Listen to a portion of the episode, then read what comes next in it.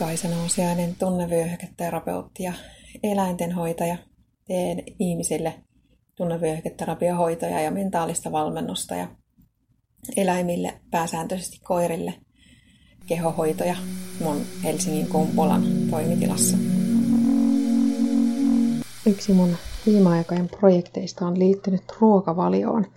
Mä törmäsin tällaiseen japanilaiseen ajatteluun kuin shokuiku, Conscious Eating for a Long and Healthy Life, eli tietoinen syöminen. Lainasin kirjan tietenkin aiheesta. Mä luen täältä kirjasta tärkeimmät periaatteet. Pitää syödä mahdollisimman laaja kirjo erilaisia ruokia joka päivä ja nimenomaan paikallisesti kasvatettua ja uuden ajan ruokia. Pitää olla tasainen rytmi päivän ruuissa – syödä aina samaan aikaan. Siis syöminen pitää olla keskittynyttä, tietoista siis, ja siihen ruokaan keskittynyttä.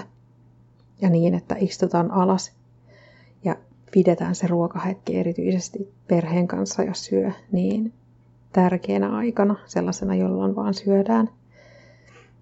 Pitää miettiä, että mitä on syönyt päivän aikana ja suunnitella niin, että tulee mahdollisimman erilaisia ruoka-aineita joka päivä syötyä.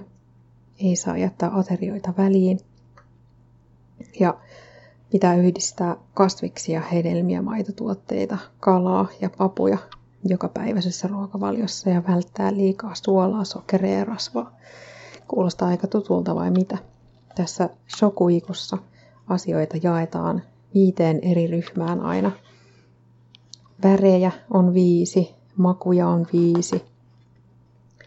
Ja sitten pitää kaikkia viittä aistia, eli ääni, näkö, maku, haju ja kosketus käyttää hyväksi ja keskittyä tarjoamaan niille kaikille aisteille, joka aterialla tai mahdollisimman usein ainakin, niin kaikille aisteille jotain. Ja nämä viisi ruokaryhmää mä jo sanoinkin. Ja sitten on viisi erilaista ruoanlaittometodia, eli höyrytys tai mikroaaltouuni, haudutus, grillaaminen ja paistaminen, kypsentämätön ruoka ja sushi. Ja näiden periaatteiden lisäksi tässä kirjassa on runsaasti erilaisia ruokaohjeita.